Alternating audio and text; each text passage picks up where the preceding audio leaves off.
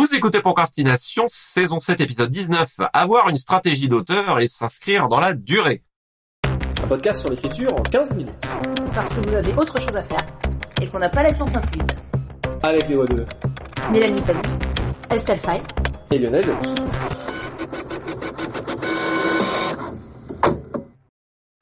s'inscrire dans la durée, hein, comme d'habitude, c'est si vous voulez. En fait, dans euh, cet épisode, on se proposait d'aborder en gros le début d'une carrière littéraire, apprendre carrière avec hein, les guillemets d'usage, c'est-à-dire que comme d'habitude un ou une professionnelle est quelqu'un qui prend son art au sérieux. On n'est pas en train de dire euh, de euh, en euh, vivre absolument, voire d'en vivre dans l'opulence. Ça c'est un tout autre problème.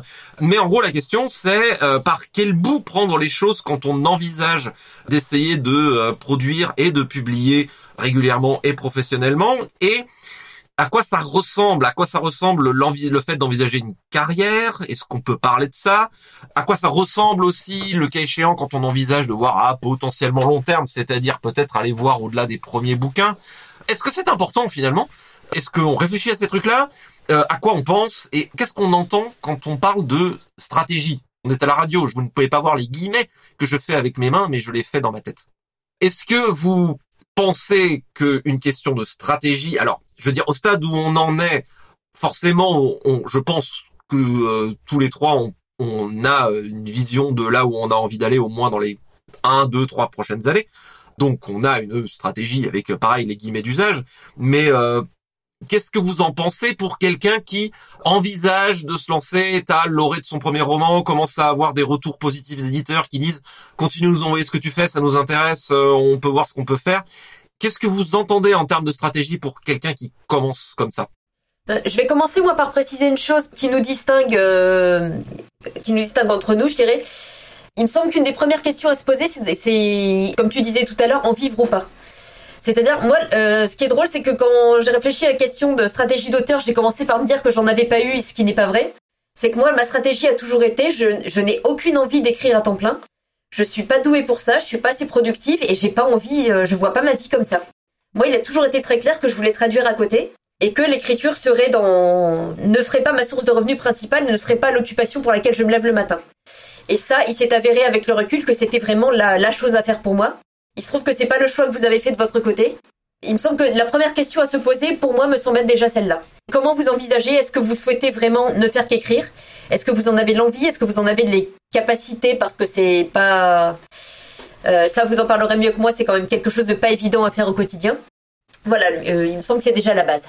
En fait, euh, paradoxalement, je vais un peu rebondir et être d'accord avec toi sur un point. Donc moi, je suis arrivée là-dedans un peu par hasard. Être autrice, c'était pas forcément euh, le planning de vie dont je pensais que ça allait euh, vraiment marcher. Et je vis aujourd'hui donc de mes livres et c'est super cool. Mais justement, je vois tout ce que ça implique à part écrire des livres. Donc déjà, ça demande bah, écrire beaucoup et sans se lasser. Mine de rien, ça correspond aussi pour des organisations à gérer à mon caractère. Et ça, c'est quelque chose dont on ne parle pas du tout assez. C'est-à-dire que oui, j'ai des deadlines, j'aime écrire sous la pression. Le relationnel est hyper important. Personnellement, j'adore faire des salons, j'adore faire du relationnel. Je vois à quel point ça me sert. Je négocie des contrats s'il le faut et je peux les négocier très durement quand il le faut. Quand il faut récupérer mes droits chez un éditeur, j'ai pas peur de le faire. Et même avec tout ça, je vais vous dire, pour moi, le premier conseil que je donnerais à un jeune auteur, une jeune autrice qui nous écoute, c'est de toute manière, vu le paysage en France aujourd'hui, vous ne pouvez pas partir en disant je veux en vivre parce qu'il y a trop de variables aléatoires, parce qu'aujourd'hui, c'est trop mal organisé, c'est trop mal payé. Pas de la faute, je veux dire, des auteurs, c'est pas nous qui nous organisons mal. Mais le paysage littéraire est structuré de telle sorte que vous ne pouvez pas être sûr que cela fonctionne pour en vivre. Donc, vous pouvez essayer au maximum d'avoir des revenus de votre activité d'écriture. Et collectivement, en tant qu'auteur, nous devons nous battre pour qu'effectivement ce soit davantage considéré comme un vrai métier, parce que ça devrait l'être. Mais aujourd'hui, il me semble un peu irresponsable de dire à quelqu'un qui vient de faire son premier roman, oui, si tu fais tel et tel et tel truc, tu vas t'en sortir. Et en plus, c'est inutilement culpabilisateur, parce que dans ce cas-là, celui qui n'arrive pas à en vivre, il se dit, c'est moi qui ai fait quelque chose de mal. Non, c'est le système qui est mal fait. Et même avec tout le talent, la bonne volonté du monde, on ne peut pas, à soi tout seul, aller contre ça. Il faut de la chance, il faut du hasard. Euh, là où j'ai fait mes premiers romans, c'était notamment en imaginaire adulte, à un moment dans le temps, qui n'existe plus aujourd'hui. Et je suis arrivée il y a une dizaine d'années, je suis arrivée dix ans plus tard, ça aurait été moins facile pour moi. Et sans doute, je suis arrivée dix ans plus tard, bah, j'aurais pas eu la même trajectoire et j'en ferais peut-être pas mon métier à long terme. Donc vraiment, faut avoir ça en tête. Après, on peut parler de comment gérer au mieux selon nos ambitions à nous, ce qui peut ressembler à une carrière. Et ça, par contre, tout le monde peut non pas évidemment euh, tout contrôler parce que c'est illusoire, mais par contre essayer d'avoir un parcours en littérature en édition qui corresponde au mieux à nos envies et euh, mine de rien à nos ambitions parce que l'ambition c'est pas un gros mot, on a le droit d'en avoir. Et là, je m'adresse plus particulièrement à toutes les jeunes autrices, ceux qui nous écoutent, parce que c'est beaucoup plus dur culturellement pour une femme d'avoir de l'ambition. Faut qu'on en ait deux fois plus les filles. Euh, je pense que ce qui est important en fait dans l'idée d'avoir une stratégie de manière générale, pour moi la première question à se poser c'est pas des questions d'ambition monétaire, puisque de toute façon on peut faire un best-seller comme on peut galérer toute sa vie à essayer d'arriver à, à, rencontrer un public. Des fois, ouais, il y a une question de persistance qui, qui entre en jeu et qui est complètement en dehors du, sujet. Je pense que la, la dimension de base principale c'est qu'est-ce que j'ai envie de faire, qu'est-ce que j'ai envie d'explorer en termes artistiques purs mais en gardant l'approche qu'on prône depuis toujours euh, dans Procrastination, c'est il y a l'ambition artistique et évidemment il y a derrière le fait de pas le faire pour soi, on le fait aussi pour un public. À partir du moment où on essaye de le rencontrer et donc de publier euh, au sens large. En fait, je pense qu'il y a plus ou moins trois piliers. Il y a la question, c'est l'idée de la liberté artistique qui, pour moi, euh, passe avant toute chose. C'est est-ce que j'ai la liberté de faire ce que je veux et comment je peux en acquérir davantage, c'est-à-dire à mesure qu'un lectorat, une maison d'édition vont apprendre à me faire confiance et, euh, et à me suivre sur des projets peut-être plus gros. Ça a été typiquement mon cas où euh, je pouvais j'aurais pas pu faire les dieux sauvages en début de carrière par exemple. Derrière, il y a l'idée commerciale aussi qui est que bah il faut quand même penser qu'il y a un public derrière et que bah euh, il y a certaines choses qui vont être peut-être plus faciles à vendre que d'autres, genre pour prendre deux extrêmes, c'est que bah, un roman one shot c'est quand même vachement plus facile à vendre qu'un recueil de poésie, tout bêtement. Sans aller jusqu'à des trucs comme ça, il y a est-ce que je vais avoir les moyens d'être suivi? Est-ce que euh, je vais peut-être travailler avec des gens qui comprennent et avec qui on va se rencontrer? Hein. C'est toujours les histoires de, de, de rencontres de maisons d'édition dont on parle de loin en loin. Et puis, bah, le troisième euh, volet, à mon avis aussi, c'est euh, le volet technique. On aime bien, on parle souvent peut-être d'aller chercher le projet euh, un petit peu juste au-delà de la technique, un peu juste au-delà de notre portée parce que ça nous met en danger et on peut avoir aimé bien ce frisson parce que ça nous force à sortir les choses. Maintenant, il faut aussi prendre la mesure que parfois il y a des projets qui sont vraiment en dehors de notre portée et qu'il vaut mieux faire ses premières armes sur d'autres trucs euh, je prends encore dans mon simple cas parce que je le connais. J'aurais jamais pu faire non plus les dieux sauvages techniquement quand j'ai commencé. J'avais pas la technique. Donc, pour moi, c'est trois piliers, mais euh, je pense vraiment le truc de base doit vraiment être qu'est-ce que j'ai envie de créer en fait? Et euh, quel chemin va me permettre de le faire? je voulais juste rebondir sur ça parce que ce sont des questions qui se sont posées pour moi quand j'ai démarré. je me suis heurté un petit peu à une incompréhension puisqu'arrivant avec un, bah, tu disais certaines choses se vendent mieux que d'autres. Moi, je suis arrivée en voulant faire de la nouvelle fantastique. J'arrive dans un contexte où c'est quelque chose qui est considéré comme ne se vendant pas. Et je me suis aperçu que dans les jeunes auteurs qui ont débuté en même temps que moi, il y a eu, euh, il y avait plus ou moins deux tendances qui se, qui se détachaient. C'était soit on regarde un petit peu ce qui se publie et on va essayer de regarder, euh, notamment pour le, les appels à texte, euh, d'autres auteurs qui écrivaient du fantastique comme moi ont essayé de se mettre à écrire du steampunk ou de la fantasy parce que à ce moment-là il y avait plus de débouchés pour ça. Et euh, moi, j'ai fait le choix de rester dans ce que je voulais en sachant que ça allait être beaucoup plus compliqué de placer des, de placer des textes. Donc la question étant de savoir est-ce que je reste sur ce que je veux faire absolument et ne faire que ça? Est-ce que je regarde ce qui se fait et j'essaie de m'y adapter aussi? Quelle est la marge de tout ça? Et je me suis aperçu qu'on avait beaucoup de débats entre jeunes auteurs à l'époque sur ça. On n'avait pas forcément les mêmes, les mêmes stratégies. Certains étaient vraiment plus d'avis de voir avec l'éditeur ce qui, ce qui se vend. Tiens, je vais essayer d'aller par là.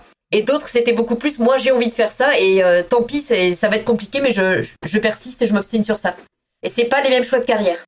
Alors c'est vachement important parce que effectivement, je me rends compte, je suis peut-être forcément hyper clair quand je dis les impératifs commerciaux, c'est que euh, alors déjà moi je pense que de toute façon vouloir écrire en fonction de ce qui se vend est toujours une très mauvaise idée en termes de thème ou trucs comme ça, ne serait-ce que pour un truc tout bête qui est que les temps de l'écriture sont tellement longs qu'une fois que tu auras fini d'écrire, si on prend une mode qui avait quelques années, une fois que tu auras fini d'écrire ton roman de vampire pour essayer de surfer sur la vague, la vague elle sera finie depuis longtemps. Donc euh, il faut faire ce qu'on a envie de faire parce que c'est là où euh, la sincérité va sortir et qu'on pourra peut-être sortir des trucs de toute façon intéressants. Et si c'est intéressant en dehors des modes, euh, moi je, je suis peut-être naïf, mais je crois beaucoup qu'un projet sincère peut trouver sa place. Après, de manière générale, il y a aussi des choses qui sont peut-être plus faciles ou difficiles à vendre. Je prenais l'exemple extrême du recueil de haïku euh, versus le roman one shot. Prendre des questions commerciales comme ça, c'est par exemple en ce moment, mais peut-être que ça changera. En ce moment, ne serait-ce que parce que, bah, comme Estelle le disait, euh, le paysage éditorial est difficile, plus difficile qu'il n'a été. Euh, voilà. Pas plus difficile, différent.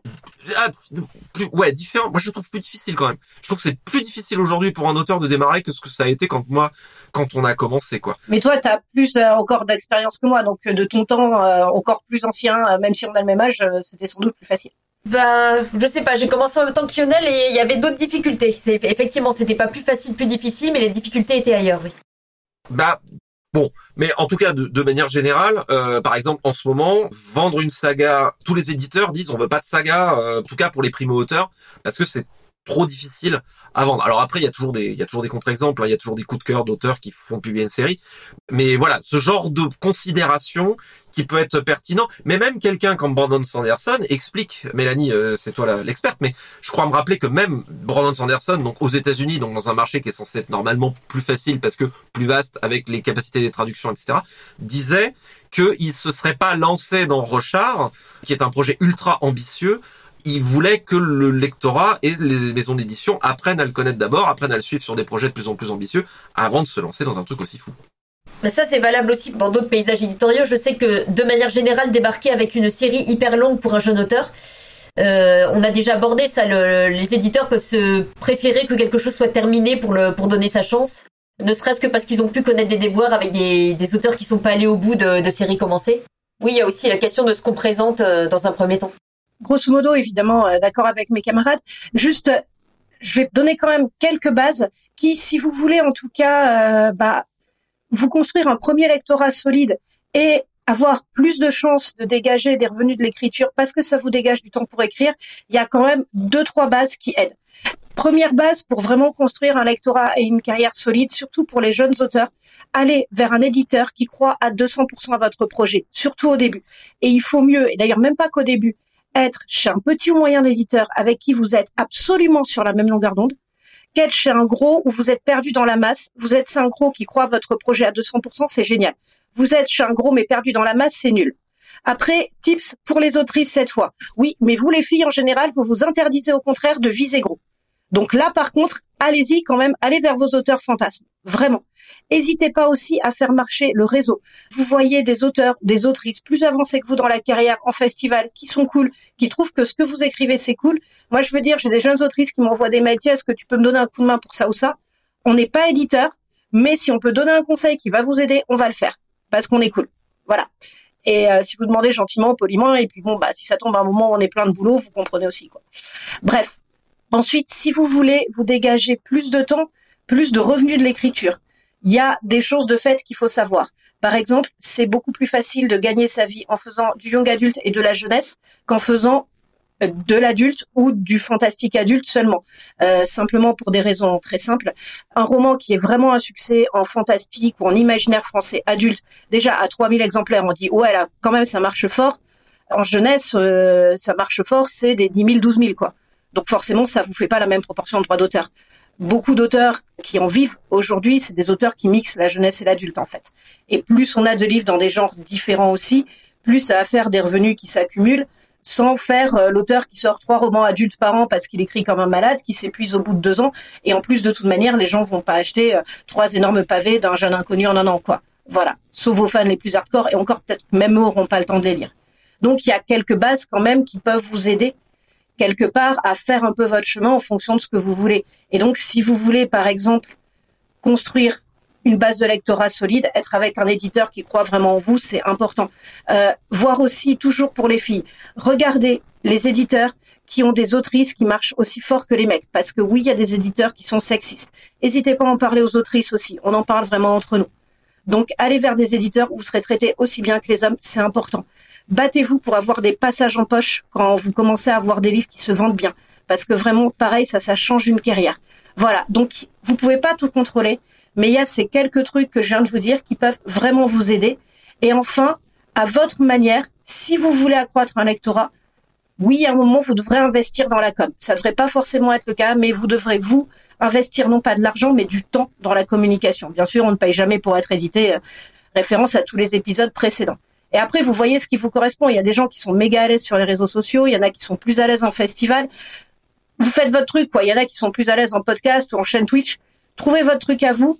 Mais à un moment, si vous voulez décoller un peu plus, le faire sans prendre un peu en main sa propre euh, communication aujourd'hui, c'est comme gagner au loto. C'est possible, mais c'est très aléatoire, encore plus que d'habitude.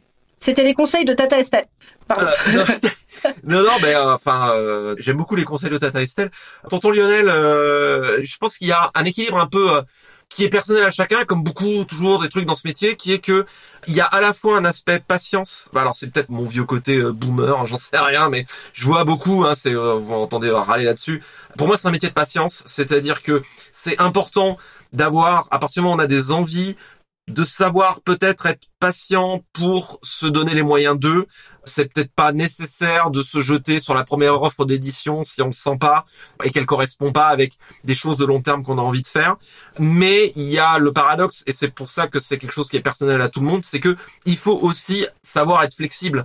C'est-à-dire qu'on a une envie des objectifs, mais le temps de l'écriture et le temps de la création est plus long que le temps économique.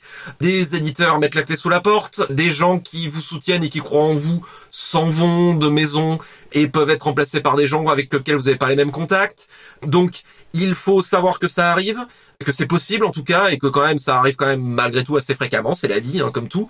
Je pense que c'est important de se dire, je sais ce que je veux, mais je sais aussi que bah il va falloir que je compose avec la vie, et ça veut dire être flexible, savoir se reconfigurer, savoir repenser les choses pour avancer, rebondir, et aussi accepter des fois que certaines, ce qui veut pas dire que ça fait plaisir, hein, que certaines choses peut-être peuvent se fermer temporairement. Comment dire en anglais? Play the long game. Euh, vraiment réfléchir sur la durée tout en se disant certains trucs ne seront peut-être pas possibles à 2, 3, 4, 5 ans. On peut toujours faire d'autres trucs. Il s'agit de réfléchir et de ménager cet équilibre entre je sais ce que je veux, mais je sais aussi que la vie est impermanence et que donc il faut ménager cette, cet équilibre entre les deux pour aller toujours là où on a envie d'aller, que parfois on ne recule pour mieux sauter. Oui, tout à fait d'accord avec Lionel aussi sur le paysage qui est très mouvant. Donc, euh, vous dites pas, voilà, en commençant que le paysage va être le même dans deux ans, dans trois ans. C'est pas vrai. Mais il y a peut-être de nouvelles opportunités qui vont s'ouvrir. Et après, l'écriture aussi, c'est fatigant. Même si vous aimez ça. Mais le paysage et vos envies, en fait. Et vos envies aussi, oui, totalement. Vos envies, le paysage, tout ça peut changer. Et l'écriture, c'est fatigant. Mais surtout, peut-être le conseil numéro un que je donnerais, c'est écrivez ce que vous aimez. Parce que si vous aimez ce que vous écrivez, vous vous fatiguerez beaucoup moins vite et vous gérerez beaucoup mieux toute la frustration, la fatigue, les galères qui vont vous arriver parce que vous aimez ce que vous écrivez. Et ça, c'est sans doute, euh, en tout cas, pour moi, c'est l'un des trucs les plus importants dans ces métiers. Une petite citation pour terminer? Alors, citation de Maya Angelou. Un oiseau ne chante pas parce qu'il doit répondre, il chante parce qu'il doit chanter. C'était Procrastination, merci de nous avoir suivis. Maintenant, assez procrastiné, allez écrire. Thank you.